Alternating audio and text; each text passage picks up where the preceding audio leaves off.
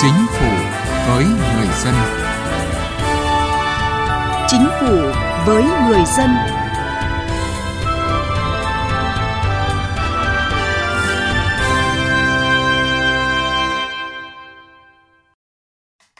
Xin kính chào quý vị và các bạn. Thưa quý vị, xây dựng đội ngũ cán bộ lãnh đạo, quản lý có chất lượng, đáp ứng tốt yêu cầu của công cuộc đổi mới ở các ngành, các cấp luôn là vấn đề hết sức quan trọng.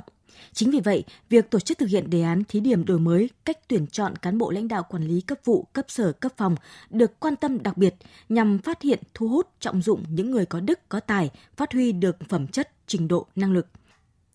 Chương trình cải cách hành chính hôm nay, chúng tôi đề cập nội dung này. Trước hết, mời quý vị và các bạn cùng nghe một số thông tin về cải cách hành chính. Chính phủ đã ban hành Nghị định số 01 về đăng ký doanh nghiệp. Đây là nghị định đầu tiên được chính phủ ban hành trong năm 2021 cụ thể hóa những cải cách, đổi mới được quy định trong luật doanh nghiệp vừa có hiệu lực thi hành từ ngày 1 tháng 1 năm 2021, đồng thời khắc phục những bất cập, xử lý những vướng mắc trong thời gian qua. Kế hoạch chuyển đổi số của Bộ Thông tin và Truyền thông giai đoạn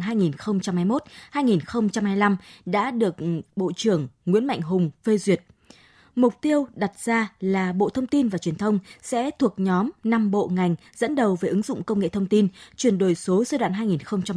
2021-2025, hình thành hệ sinh thái số tiếp nối đà tăng trưởng của thương mại điện tử trong những năm trước cùng với sự hỗ trợ của các phương thức thanh toán điện tử. Trong năm 2021, Bộ Công Thương chú trọng phát triển hạ tầng thương mại điện tử, xây dựng hoàn thiện thể chế, khung khổ pháp luật cho thương mại điện tử, tạo môi trường pháp lý minh bạch, rõ ràng, thuận lợi cho doanh nghiệp và người tiêu dùng Việt Nam.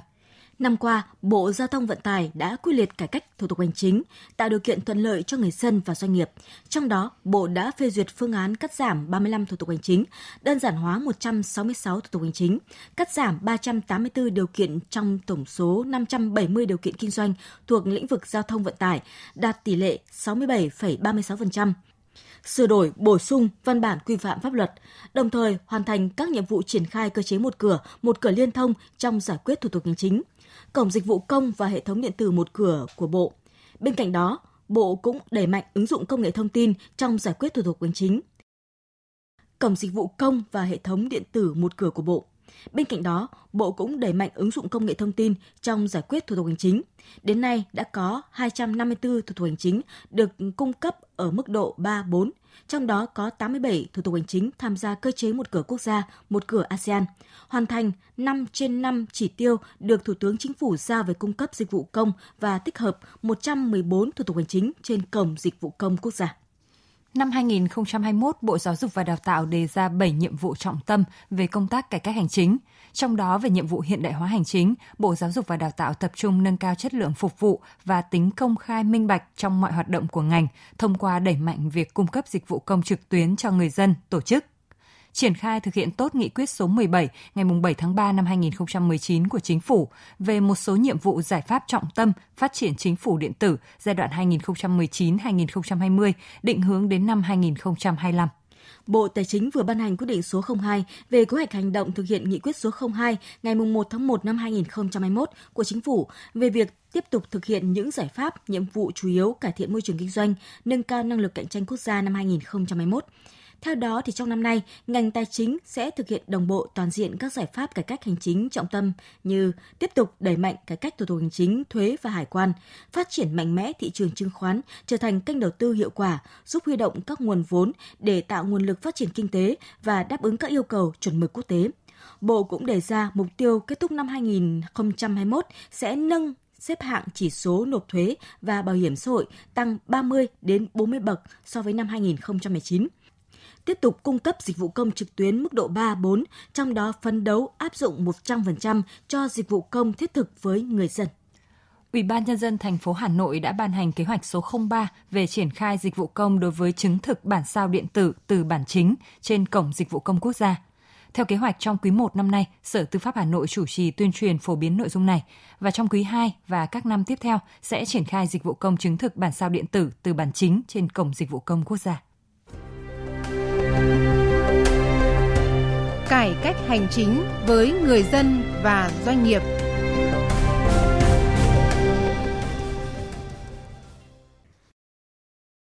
Thưa quý vị và các bạn, công tác tuyển dụng công chức hiện nay được thực hiện thông qua hình thức thi tuyển cạnh tranh là chủ yếu, trong đó có cả thi tuyển cạnh tranh đối với các chức danh công chức lãnh đạo quản lý. Thời gian qua, thực hiện đề án thí điểm đổi mới cách tuyển chọn cán bộ lãnh đạo quản lý cấp vụ, cấp sở, cấp phòng, nhiều cơ quan, đơn vị địa phương đã tích cực tổ chức thi tuyển một số chức danh công chức lãnh đạo quản lý, bước đầu đạt được những kết quả đáng ghi nhận. Nhưng trên thực tế vẫn còn một số tồn tại, hạn chế nhất định cần phải tiếp tục được nghiên cứu, giải quyết trong thời gian tới. Qua gần 3 năm triển khai thực hiện đề án, kết quả khối trung ương có 12 trong tổng số 14 cơ quan trung ương tổ chức thi tuyển đối với 29 chức danh cán bộ lãnh đạo quản lý cấp vụ và cấp phòng với 42 ứng viên trúng tuyển. Các cơ quan trung ương đã tổ chức thi tuyển gồm Ban tổ chức Trung ương, Bộ Tư pháp, Bộ Kế hoạch và Đầu tư, Bộ Nội vụ, Bộ Tài chính, Bộ Giao thông Vận tải, Bộ Nông nghiệp và Phát triển Nông thôn, Tòa án Nhân dân tối cao, Ủy ban Trung ương Mặt trận Tổ quốc Việt Nam, Bộ Công Thương, Bộ Tài nguyên và Môi trường, Bộ Y tế, trong đó, ba cơ quan được đánh giá cao trong tổ chức thực hiện là Bộ Giao thông Vận tải 10 vị trí, Ban Tổ chức Trung ương và Bộ Nội vụ 6 vị trí. Cùng với đó có 17 trong tổng số 22 địa phương tổ chức thi tuyển 86 chức danh cán bộ lãnh đạo quản lý cấp sở và cấp phòng. Đã có 368 ứng viên trúng tuyển, cấp sở có 33 ứng viên, cấp phòng có 335 ứng viên. Từ kết quả việc thi tuyển các chức danh lãnh đạo quản lý cho thấy, những người trúng tuyển được bổ nhiệm vào vị trí lãnh đạo quản lý đều thực sự có đức, có tài, góp phần làm chuyển biến mọi mặt của tổ chức cơ quan đơn vị người đó lãnh đạo quản lý, hoàn thành tốt chức năng nhiệm vụ của tổ chức cơ quan đơn vị. Đây là căn cứ thực tiễn rất quan trọng để khẳng định chủ trương của Đảng, chính phủ là đúng đắn. Đánh giá cao chủ trương này, ông Chu Việt Đáp, cán bộ về hưu ở tỉnh Thái Bình, cho biết. Tôi thấy vừa qua Đảng, nhà nước ta đã tổ chức ừ, thí điểm, thi tuyển chọn lãnh đạo ở một số bộ ngành và các địa phương. Thì tôi nghĩ đây là một ờ, chủ trương và một việc làm rất là cần thiết và như vậy chúng ta sẽ chọn được nhân tài để đứng ra lo việc cho dân, cho nước. Ờ, xong, tôi nghĩ là cái khâu này tổ chức làm sao phải thật chặt chẽ. Và vấn đề nữa là chúng ta sẽ nhân rộng tiếp ra các địa phương, vì đây là một cái việc làm để nhân dân rất là ủng hộ, tin tưởng dưới một góc nhìn khác, luật sư Trần Tuấn Anh, đoàn luật sư thành phố Hà Nội nhận định, việc đổi mới cách thức tuyển chọn đã góp phần xóa bỏ tư duy sống lâu lên lão làng, tạo động lực và nhiệt huyết cho công chức khác tiếp tục phấn đấu công hiến. Ngoài ra thì người tham gia thi tuyển chức danh lãnh đạo quản lý có cơ hội thử thách, tự đánh giá, sát hạch bản thân, từ đó có kế hoạch đào tạo, bồi dưỡng nhằm đáp ứng yêu cầu của chức danh cán bộ lãnh đạo quản lý. Hơn nữa, việc thi tuyển cũng góp phần tăng cường dân chủ và sự lãnh đạo tập trung thống nhất của cấp ủy trong công tác cán bộ, đổi mới công tác cán bộ, tạo sân chơi bình đẳng cho mọi cán bộ, thể hiện đạo đức, tài năng và có điều kiện cống hiến trí tuệ, sức lực cho đất nước, cho dân tộc. Cái việc mà thi tuyển các cái chức danh lãnh đạo trong các cái cơ quan nhà nước, đây là một biểu hiện thực sự là tích cực trong cái việc quản lý nhà nước, thay đổi cái tư duy sống lâu là lên lão làng, đã là công chức viên chức thì sẽ không thay đổi được. Và cứ ở lâu thì sẽ được cơ cấu làm cái chức danh lãnh đạo. Cái việc mà thi tuyển chức danh lãnh đạo ở các cơ quan như này tạo ra một cái sự bình đẳng và thu hút được các cái nhân tài để cống hiến cho bộ máy nhà nước và cũng như cống hiến cho cái sự nghiệp phát triển chung. Thi tuyển công chức viên chức vào vị trí lãnh đạo là một chủ trương mang tính chất thử nghiệm nhằm khắc phục tình trạng nguồn quy hoạch còn bị bó hẹp khép kín, từ đó tạo môi trường cạnh tranh công bằng, minh bạch, lành mạnh để tuyển chọn cán bộ lãnh đạo quản lý. Với vai trò là một trong những giải pháp thu hút nhân tài, thì tuyển công chức viên chức lãnh đạo có ý nghĩa quan trọng trong việc loại bỏ được một số hiện tượng tiêu cực cố hữu trong công tác cán bộ, như bè phái cục bộ, chạy chức chạy quyền, làm lành mạnh và năng động hóa nền công vụ. Tuy nhiên, thực tế cho thấy việc tổ chức thi tuyển lãnh đạo ở một số cơ quan địa phương vẫn còn mang tính hình thức. Nhiều cán bộ công chức có tâm lý ngại thi tuyển vì nếu không đạt sẽ ảnh hưởng đến uy tín của họ ở vị trí cũ hoặc công tác quy hoạch sau này. Vì vậy, thực tế cho thấy số cán bộ công chức dự thi còn ít. Luật sư Nguyễn Thế Truyền, đoàn luật sư thành phố Hà Nội nêu ý kiến. Đây là một trong những động thái giúp cho công tác cán bộ của chúng ta sẽ được thay đổi về mặt à, kiến thức cũng như về năng lực. Tuy nhiên, tôi cũng có băn khoăn, đó chính là việc thi tuyển đấy có thực sự là công khai minh bạch hay không, quy trình để đảm bảo cái việc công khai minh bạch và cơ chế để giám sát nó cụ thể như thế nào thì có lẽ còn rất nhiều điều phải bàn.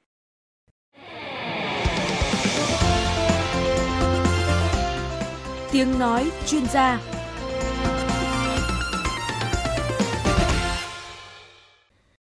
Thưa quý vị, thưa các bạn, lâu nay dư luận nói nhiều thực trạng bổ nhiệm người thân, cả họ làm quan, chạy chức, chạy quyền.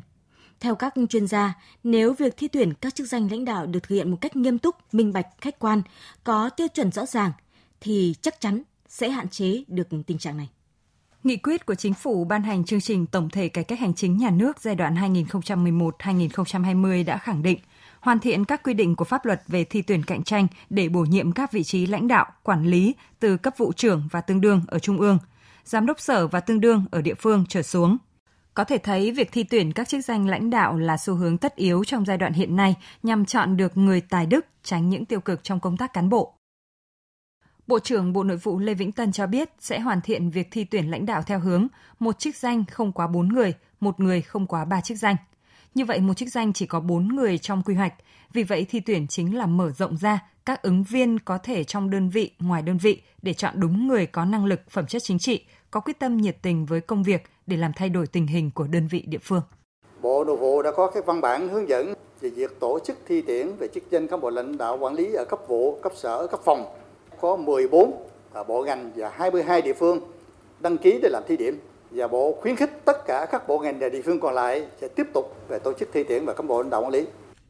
Theo Phó giáo sư tiến sĩ Ngô Thành Can, Học viện Hành chính Quốc gia, trong quá trình thực hiện chủ trương thi tuyển các chức danh lãnh đạo, cần có giải pháp kết hợp chặt chẽ, hợp lý giữa quy hoạch và thi tuyển cạnh tranh nhằm phát huy tối đa hiệu quả công tác tuyển dụng cán bộ. Đồng thời, thi tuyển cần tạo được đột phá nhưng phải nghiên cứu, đánh giá kỹ lưỡng trong quá trình thực hiện để có cách thức nhân rộng phù hợp, tạo ra môi trường cạnh tranh lành mạnh để tuyển chọn cán bộ có đức có tài từ nguồn tài nguyên nhân lực rộng lớn của xã hội. Chúng ta ờ, chuyển từ một cái ờ, nền công vụ chức nghiệp này sang một nền công vụ mà chúng ta quan tâm đến vị trí việc làm. Khi chúng ta xây dựng vị trí việc làm thì chúng ta quan tâm đến vấn đề năng lực chúng ta xây dựng khung năng lực và những cái phần này thì chúng ta thấy rằng thế này nó có những cái ưu điểm nổi trội để chọn ra được những người có năng lực thực thi. Do đó mà chúng ta nên mở rộng ra nhưng mà à, chúng ta mở rộng hơn những cái quyền trong những thi tuyển này cho những cái ờ, đơn vị mà người ta cần những người lãnh đạo quản lý này. Và để làm sao tạo một cái nề nếp trong thi tuyển để khuyến khích những người có tài và thúc đẩy cái đào tạo bồi dưỡng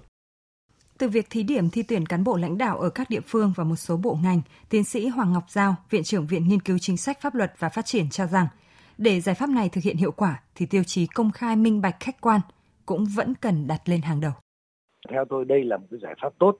với điều kiện chúng ta làm một cách nhất quán, chúng ta làm một cách khách quan. Cái việc đó đấy cần phải được triển khai một cách rộng rãi. Cái hội đồng để mà tuyển dụng cái hội đồng để mà chấm đấy cũng phải khách quan và nên là những người không có liên quan gì về mặt chức tước lợi ích, có thể là những chuyên gia, để mà đánh giá. Cái quan trọng phải làm được một cái quy trình về bổ nhiệm cán bộ một cách công khai minh bạch. Và trong cái quá trình bổ nhiệm đó, kết hợp với cái thi tuyển là công khai minh bạch. Kết quả thi tuyển nó cũng phải được công bố công khai theo các chuyên gia, việc thi tuyển cán bộ quản lý chỉ thu hút được nhiều người tham gia khi họ thấy cuộc thi tuyển đó phải đảm bảo phản ánh đúng kết quả thực chất. Đồng thời, họ thấy lợi ích của họ được đảm bảo khi trúng tuyển cuộc thi đó. Có nghĩa là cần xác lập chế độ đãi ngộ xứng đáng để họ không bận tâm về cuộc sống, để có thể dồn hết tâm trí cho công việc. Tiến sĩ khoa học Đặng Hùng Võ khẳng định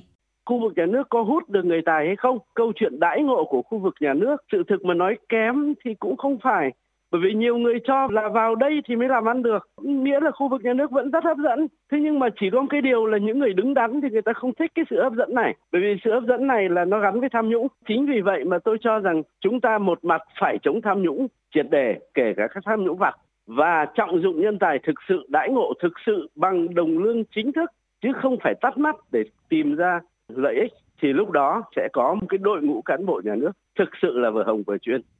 Cán bộ là cái gốc của mọi công việc, muôn việc thành công hoặc thất bại đều do cán bộ tốt hoặc kém.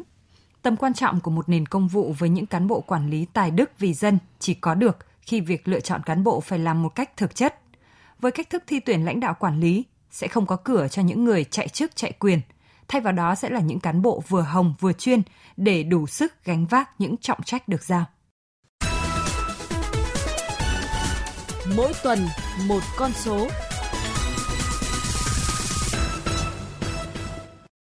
Thưa quý vị và các bạn, sau 10 năm thực hiện chương trình tổng thể cải cách hành chính nhà nước, toàn ngành bảo hiểm xã hội đã nỗ lực thực hiện nhiều giải pháp, qua đó đạt nhiều kết quả ấn tượng trên nhiều phương diện. Nổi bật là đến nay, ngành bảo hiểm xã hội đã cung cấp được 18 dịch vụ công trực tuyến mức độ 3 và 4, qua đó đã tiếp nhận gần 2,5 triệu hồ sơ giao dịch điện tử. Trong những năm qua, Bảo hiểm xã hội Việt Nam luôn quan tâm chỉ đạo các đơn vị trực thuộc, Bảo hiểm xã hội các tỉnh, thành phố trực thuộc Trung ương khẩn trương, nghiêm túc triển khai thực hiện các nội dung có liên quan đến nghị quyết số 30C về chương trình tổng thể cải cách hành chính nhà nước giai đoạn 2011-2020 của Chính phủ đồng thời tạo thuận lợi cho các tổ chức cá nhân trong việc thực hiện các thủ tục hành chính và hưởng các chế độ bảo hiểm xã hội, bảo hiểm y tế, bảo hiểm thất nghiệp theo đúng quy định. Cụ thể, công tác cải cách hành chính được ngành thực hiện bằng nhiều hình thức, thường xuyên giả soát đơn giản hóa các quy trình nghiệp vụ, giảm bớt thủ tục hành chính và thời gian chờ đợi của người dân, đồng thời truyền tải sâu rộng công khai minh bạch đến toàn bộ công chức viên chức cũng như người dân trên nhiều phương tiện thông tin đại chúng việc ứng dụng công nghệ thông tin trong các hoạt động nghiệp vụ của ngành cũng như trong giao dịch, giải quyết các thủ tục hành chính với tổ chức cá nhân được Bảo hiểm xã hội Việt Nam tập trung quyết liệt triển khai thực hiện, được người dân tổ chức đánh giá cao. Giao dịch điện tử được triển khai trên tất cả các lĩnh vực như thu, cấp sổ bảo hiểm, cấp thẻ bảo hiểm y tế, giải quyết các chế độ bảo hiểm xã hội, bảo hiểm y tế và giám định, thanh toán chi phí khám chữa bệnh, bảo hiểm y tế.